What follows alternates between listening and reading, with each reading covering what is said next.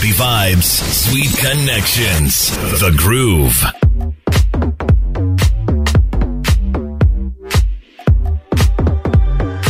Now we all know that water is life. And I myself have said many times that it's important to drink lots of water, even though you may not want to. There are people who will do everything in their power to avoid drinking water. I mean, I talked to someone recently and she was like, nope, I don't drink water. And I was like, what do you mean? She's like, no, I don't drink water. I don't like water.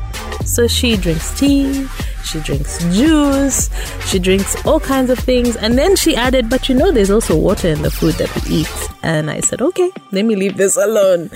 So we all know that, yes, water is important, right? But how much water should you be drinking? You've been told probably six to eight glasses a day.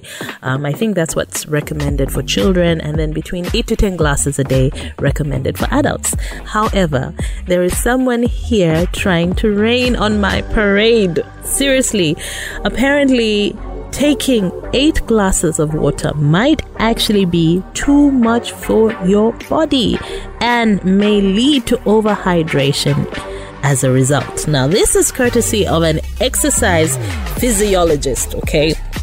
So take this with a grain of salt. It's not exactly uh, coming from a doctor or a nutritionist.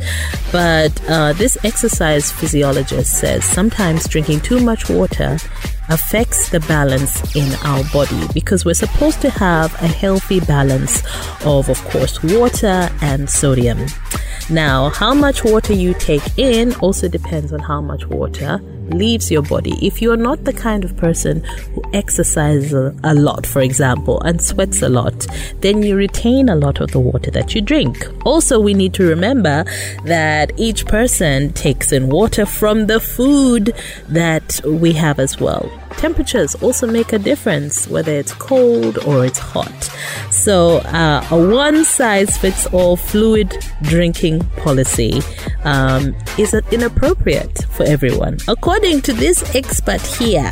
So they're basically saying if you drink a lot of other uh, juices, for example, whether it's fresh fruit juice or soda or soup or milk or coffee, or even beer, that also contributes to your daily recommended water requirements. So it's a matter of you really looking at how much you drink during a day, and then I guess you top up with water.